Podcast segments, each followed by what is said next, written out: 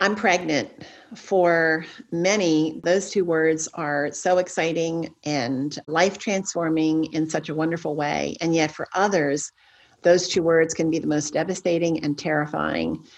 I'm. Sharon Betters, and I am the host of this Help and Hope podcast produced by Mark Inc. Ministries. And today I have the privilege of speaking with Lavette Vassar, who knows the joy of pregnancy. She knows the joy of giving life, but she also knows the grief that can come from hearing those words. Lavette has experienced deep grief over the termination of two of her pregnancies.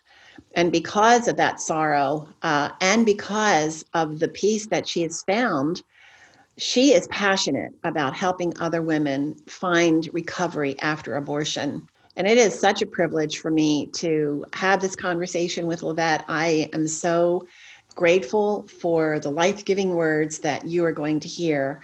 And so, Lavette, thank you so much for uh, joining us today. And thank you that you are going to share your story. And so, before we get into the story that, that really we want to zero in on, can you tell us a little bit about your life right now?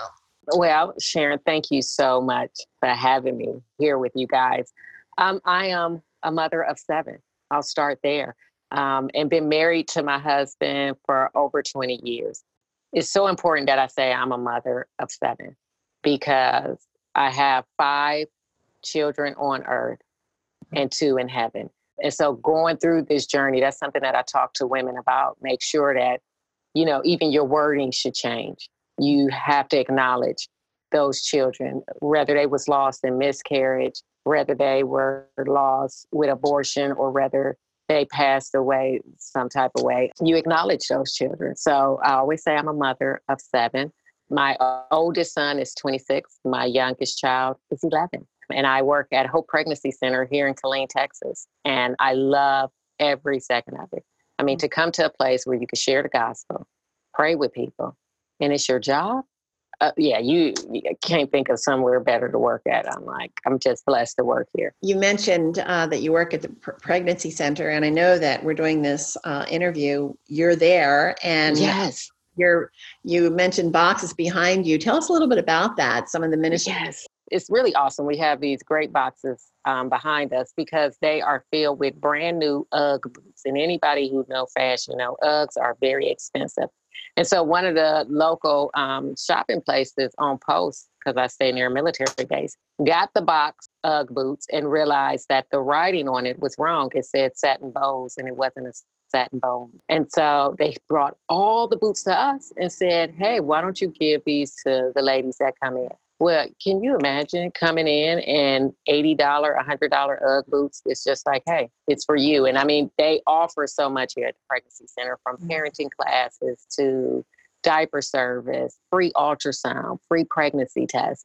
And the biggest part to me is the love that's mm-hmm. greeted at the door. So I think about when I was 16, 17, I didn't know of a pregnancy resource center to come to where somebody would just pour into me maternity clothes, baby clothes, and all of it's ran by donation. Godly people. So you mentioned uh, when you were 16, you didn't have a place like that. So that's a perfect bridge into your story. So mm-hmm. um, tell tell us a little bit about uh, your journey at, from a teenager and uh, how th- those words "I'm pregnant" struck fear into your heart. Well, you know, I'll start with saying the first. Um, I've been in an abortion clinic three times in my life. Um, the first time was when I was 16, and I would have aborted my beautiful son when I found out I was pregnant. It was like, you're 16. What do you have to give to a child? Um, and now I know what I had to give, but then I didn't. So me and the child's father went into the abortion clinic and I learned that I had an infection. And I was so far along that by the time I would have finished taking antibiotics, I'd have been over the mark to get the abortion. So I have my beautiful son, and he's 26 years old, and he is like, I often feel like I just can't love him enough because of the choice that I almost made with him. And I love to hear him tell his story because he always tell people an infection saved my life. Mm-hmm. I would not be here if my mother didn't have an infection. Unfortunately, I was that girl who was always looking for love in the wrong places. I became pregnant again. And because my mother was our sole provider, my father was kind of in and out. She was like, There's no way you're bringing another baby to this house. no way. And she was like, You're going to get an abortion. And I sat at the abortion clinic and I cried because I knew after having my son what it was like to touch a baby, what it was like to have a child put on your chest, what it was like to smell. You know, babies have this smell that you just like, oh my goodness, you smell so good. Um, and so I knew what that was like. And I kept telling my mom I wanted to have my baby, my baby. And she was like, no. She said no. We went to the clinic. I cried. The nurse at the abortion clinic brought me back out to my mom and said, she keep crying. We cannot do it. And I felt like that was my out. But my mother gave me a stern look like, Mm-mm, you have to get that abortion. You cannot bring another baby into this house. So I went back the next day, cried in the parking lot, and went inside and had the abortion. And the nurse said, she just keep kicking. Mm-hmm. And I don't know if she knew she said she, but I knew that was my daughter's last fight for life. Now, and you hear that story and you think, man, that was so traumatic. But I got pregnant again. And so I, it's almost like it became routine. I knew what to do. You cry in the parking lot, and then you go in there and win an Oscar, act like nothing's wrong. And the funny thing is, none of us looked at each other while we sat in the waiting room. All of our heads were down. And I remember when I had my son, and you sit in the waiting room waiting to see your doctor, you picking up magazines, you talking to other ladies, like, well, how far along are you? And it's just so exciting. But in the abortion clinic, there was none of that. It was it was tears, it was sadness. Um, the best way I can think of it is is when you walk into a funeral home. Nobody's talking. Nobody's talking at all. Press forward, you know, all my kids know my story. They are like my biggest supporters, my kids and my husband. They support me through it all where Satan told me, you tell people they gonna convict you and they gonna point their finger at you. And I told people and they loved me. Mm. And I thought, that's a huge lie, Satan. That's mm. a huge lie that he tell people. When you describe an abortion clinic, and I mean, you just paint such a devastating picture of grief, and it's a place of death. And mm. even though our culture is demanding that it's a right, and and we've seen some really horrific displays of even joy and mm-hmm. laws that are being passed that say um, a woman can abort her baby up to the day that baby is due. And i mean we we all we know if we're if we don't have our heads in the sand we know that we live in a terrible time for babies like you are out there fighting and um, making a big difference. And so, what would you say to a woman who, or a, teenager, a child really, who is facing the pressure, who is experiencing the pressure from those around her? Uh, you get, you have to have this abortion. I mean, you were a child. How what what rescue was there for you? You know, and I, I often think about that. And when I talk to even older women who felt their parents you know, forced them into an abortion. And as a parent and as a woman who loved the Lord, I know that I have a right to fight. You mm-hmm. know, and often one of my favorite verses in Proverbs, what it says, you know, what seems like the right path can lead to death, you know, and when the laughter fades, the heartache remains. And so when I look at people I love, and this is always the example I give, when you look at people you love, and if someone told you, hey, Sharon hurt that person, I know you love them, but go ahead and hurt them. You wouldn't do that. You would fight tooth and nail for that person. And so I always use the example of my children that I have now. If anybody was to ask me, hey, hurt your son or take your son's life, that would never happen. I would fight. So I encourage them to fight for what they believe in. You know, and many women, the first thing they do, they hear, like you just said, Sharon, that the words of, oh, I'm pregnant, panic mode set in. Let's calm down pregnancy was never meant to be, oh, I'm pregnant. It's a blessing. It is a life.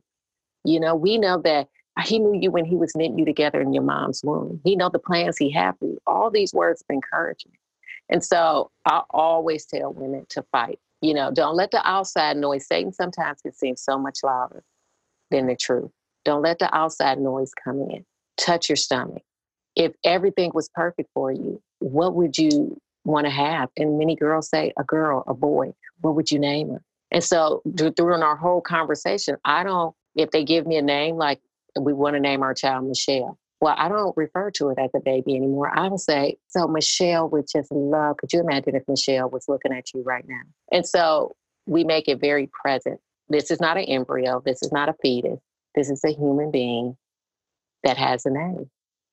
You know, so you are amazing. That um, you're. I love everything you're saying. It's so good. I can't. I'm while you're talking. I'm even thinking of ways that we're gonna get this word out there because there's so many who need to hear what you are saying. Your love for that woman is coming through loud and clear. Um, baby. All right, well, let's switch gears a little bit. You grew up in a family where you went to church, your family went to church, and yet you I've heard you say that what happened at home was didn't match what was going on at church. And so I'm wondering how did that affect you, especially when it came to your view of uh, abortion and I mean in your heart knowing this wasn't the way that you wanted to go? It affected me tremendously because I took, you know, how you did church. I'm going to say church because that's all we did was church. My parents never once taught us how to have a relationship with God. So when you only taught that going to church is nothing more than like going to the grocery store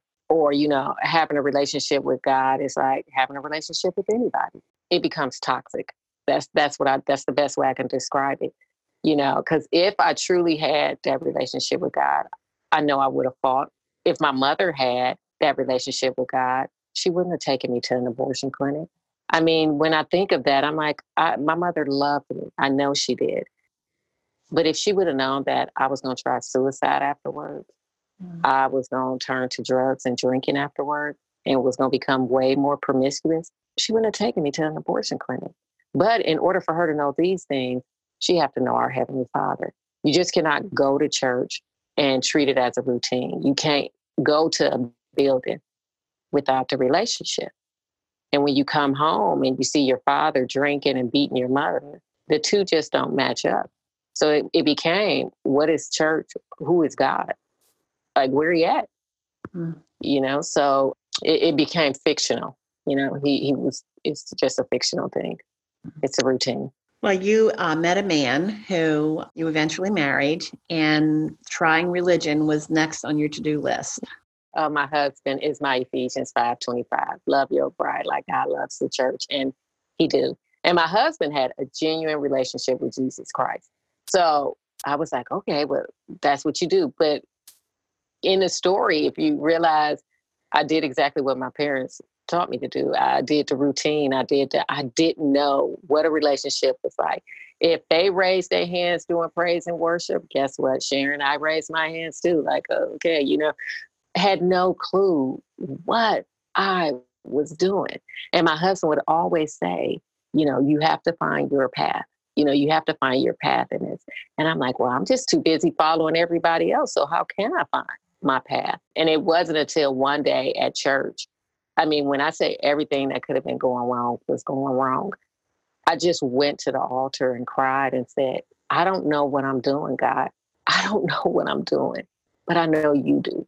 So help me, help me, help me, help me. Nothing changed. The, the, the problems were still there, but my view completely changed. Mm-hmm. And I thought, because I was no longer focusing on the problems, I was focusing on Christ. Mm-hmm. And so that's when my relationship and I honestly would say that's probably when I was like 31, 32. So um, took a while. And how did that moment, that that moment of release, how did that start changing, helping you with the past, with um, um, grief?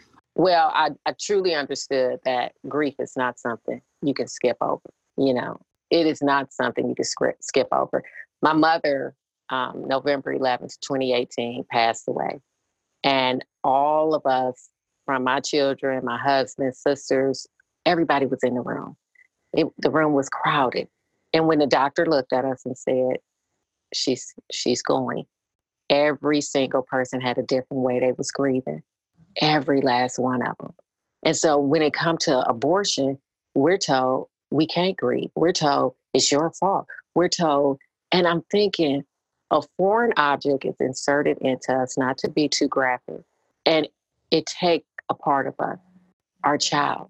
And you want to tell me that's normal? You want me to believe that I shouldn't grieve? No.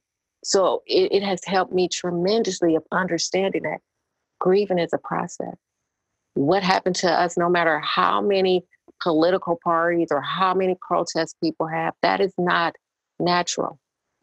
That is not natural. That is why infections can follow, death can follow. It's not natural.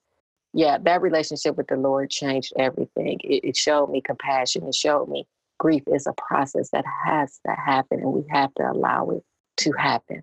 So I grieve my two children that's in heaven. I do. And how how does I think you're you are describing some of the very powerful emotions that mm-hmm. uh, women experience, what whether they are women of faith or not. Exactly. So, how does your faith make a difference in the grieving and the regrets that you have? If I answer this question truthfully, you know, I feel like, or I felt like, and sometimes I still feel like, what a disappointment it must have been to God to say that his uh, i always stick with and the reason why i stick with this verse is because my son um, who i almost aborted brought it up to me. Um, jeremiah 29 11 i know the plans i have for you the plans to prosper. And my son asked me who was i to cancel those plans? Hmm. our heavenly father has plans for each and every last one of us. So my faith shows me that i canceled those plans was never my place. I stood in front of God, where I always say, God, let me stand behind you. I stood in front of him and said, Mm-mm. whatever plans you have for them, whether they're going to find a cure for cancer, whether they're going to be the first person to do this, I've decided that those plans aren't good enough. So my faith has definitely made me connect with the understanding of where my position is, mm. you know, and where God's position is. And Lavette, let's let's think of a woman, uh, and you've probably done this a thousand times or hundreds and hundreds of speaking with women who are feeling that extreme burden of guilt, and mm-hmm. you use the word disappointment. How do how have you found freedom? Not not that I think we there's always a hole in our hearts. There's always going mm-hmm. to be a hole in our hearts until we are completely restored by our Savior but as you're walking this pathway, how do you find freedom that you're not just curled in a ball, you know, tied up in knots because of the past? Freedom is huge. And freedom, um, I, I don't think come easily because to get to the freedom, you got to expose the truth. And that's the hardest part of looking in the mirror at yourself and saying, this is what I did. You know, I took my child's life. I've had so many women where I talk to them and say, okay, well, what happened? And one woman looked and she said, I'm a murderer. But that's that is the truth, you know? And so when you deal with that truth and then, you know, that that shame and that hurt and that guilt come over you, you take all of that and put it at the foot of the cross. And that's where you leave it. And like you said, there's always gonna be a hole in your heart. I mean, that's part of the process of grieving. You may grieve for the rest of your life, but but it get a little bit better and it get a little bit easier. And so when I can say my children's name that's that's in heaven, Deja and Dalvin, I get a little pep in my step, you know? And so because I dealt with the truth of my action, I repented. I took it to my Heavenly Father. And man, when you take it to Him, the chains, Sharon, come off. It's unbelievable the freedom that you feel. You like, what? You can't even believe you gave Satan that type of power. You have acknowledged that it's a lifetime. I mean, this is a you probably have days where that are harder than others uh, mm-hmm. happen. But you have mentioned in your story that you went to a crisis pregnancy center to, I guess, work as a volunteer, and yes. they sent you to an abortion recovery class or seminar or something. Tell us about that. How how was that an aha moment for you? That was a very funny moment for me because I knew my background. And so I was like, I'm going to go to the pregnancy center. I'm going to, you know, take on the world. Yes, I'm going to share my story. And I was going to share my story, but not all of my story. And the center director said, Oh, we would love to have you. So at this time, I was doing the girls' Bible study, and I thought, How dangerous is that? If one of these girls would have ever mentioned they had an abortion, or uh, unplanned pregnancy, I wouldn't even known how to deal with that. So I come to the center, Hope Pregnancy Center. I sit down with the center director, and she asked me those words Have you ever had an abortion? And Sharon, that was the first time I ever admitted to having two abortions, not just one, I admitted to. And I actually had to look around like, who said that? You know, so I admitted to the two abortions. She was like, I'm gonna send you to the retreat. I didn't know what the retreat was about. It was it's called Rachel's Vineyard Retreat. Had no clue what it was about, but I was like, okay, I'll go. And my husband, who I thought never knew I had the abortion, actually knew something was wrong because with every pregnancy, when they asked the question, how many pregnancies? I would get so upset, like, well, how many did I write on a paper? Why are you asking me this question? And my husband would be on the sideline, like, okay, what's wrong with her? And so he was like, you need to go. You need to go. And he was in Iraq at the time. And he called me and was like, I'm staying on the phone with you until you get there. And he did. And I got there and I always tell the stories that butterflies kept landing on me. As soon as I got to the door, a butterfly landed on my shoulder. And all the women at the retreat was like, You're going to be transformed. You're going to be transformed. And I was just thinking, Get the butterfly off of me. Um, I don't know what y'all talking about. Let's hurry up and get through with this. And I told my story. Saturday morning, you have to tell your story. And I was sick to my stomach. I didn't eat any Friday. I had a headache. And I told my story Saturday morning, and my headache went away. My appetite came. And that's the type of freedom that we was talking about earlier, that I was just like, oh my goodness. And then I was ready for butterflies to land on me, but they didn't. They would twirl around me. And I'm like, the transformation was already happening. They didn't have to land on me. So it was, uh, yeah, it changed my life. So it, this is called Rachel's Vineyard. Yes, ma'am. Is this a national program? It is all over the world. That leads me right to the next question of what resources are available for women who are desperately needing to recover, as the word you used, when it comes to abortion. So, crisis pregnancy centers, they are, yeah. I think, just Google them. But Rachel's Vineyard, how would a woman find a retreat like that? Rachel's Vineyard has a website, it's under Dr. Theresa Burke. Um, so, you could just Google Rachel's Vineyard. Um, it's amazing. They have them in China, in Africa, it's everywhere. So, it would change your life. It would change your life. Then it's another Bible study that Pat Layton calls Surrendering the Secret which is an eight week Bible study. Rachel's Vineyard is a weekend retreat, but um, the eight week Bible study is amazing as well. You have, and you can Google that as well. Um, you have Forgiven and Set Free, which is a Bible study by Linda Cochrane. I was trying to see if I had any flyers, but I don't. Um, Linda Cochrane, eight week Bible study. They even have one, Linda Cochrane also have one called Healing Fathers for the men who hurt from abortion as well. So um, it is great resources out there. Um, in Tennessee, they have a memorial wall for children who was lost from abortion, and it's called um, Unborn. Yeah, it's called Unborn, and it's a memorial wall for all the children. So you can walk this wall in Tennessee and see plaques of all the children that was lost to abortion. So that's actually really awesome because you could take your family there. I I did not know anything about that. That's that's mm-hmm. profound. Mm-hmm. That's that's yes, it is. Yeah.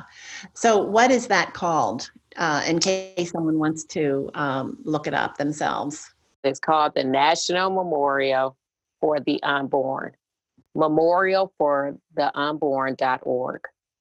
So that would be the web page, and it's just a beautiful place where you can honor your children. We'll include that information on our website. Um, listeners, we have a landing page for Lavette's story, and we will include those um, those links on our website too, in case you are riding around and you don't you can't write things down. So uh, we want to make sure you have the opportunity to look into those resources, which sound um, just really moving and life transforming and life changing. So, Lavette, as we wrap up our time together, I, I would like uh, you you shared a lot that I know is helpful one on one for women who are struggling with their past. But I'd like for you to imagine that you are meeting someone for the first time, a woman who is really searching desperately for hope as she is unable to move past the grief of abortion And just, you know, what words of hope and encouragement would you give to her? Grace, redemption. Um, Satan would like for you to believe that there's no hope and will want you to wallow in the shame and the guilt. But we have a God that is greater than that. And he will give you an abundance of grace. And I always tell beautiful women that when we say an abundance of it, it means it overflows. It will be sufficient. You know, and so just surrender to God. Surrender it all to God. And, and I promise you, I promise you, you won't go wrong. You won't go wrong there. Thank you so much, Lavette. Uh, I'm Sharon Betters, and you have been listening to a conversation with Lavette Vassar. And this is a uh, Help and Hope podcast produced by Mark Inc. Ministries. And there is no doubt in my mind that God is going to use Lavette's story to touch hearts, people that she'll never meet on this earth. And if you are one of them, we would love to hear from you. We'd love to pass on to Lavette uh, your response to her story and encourage her in the way that she is really dying to self. Uh, she's a living sacrifice, offering life giving words and hope to women who are struggling with the aftermath of abortion. You can find more resources like this when you go to markinc.org. That's M A R K I N C.org. Each one is free and each one is designed to give help and hope to hurting people. We tackle life crises that are often experienced in isolation, from terminal illness to grief to raising special needs children to adultery to sex trafficking. And we even have a special series for military families that have ministered to people all over the world. So you can go there and browse the library and you can access each one of these free of charge. But let's face it, it costs money to produce these resources. And we are able to offer them free of charge because people share in our passion to offer help and hope to hurting people. And they do so with their giving, they support us with their giving. And so you could also help us. You can safely give at markinc.org I hope that you'll prayerfully consider how you can partner with us in ministry. So thank you so much, and thank you for listening.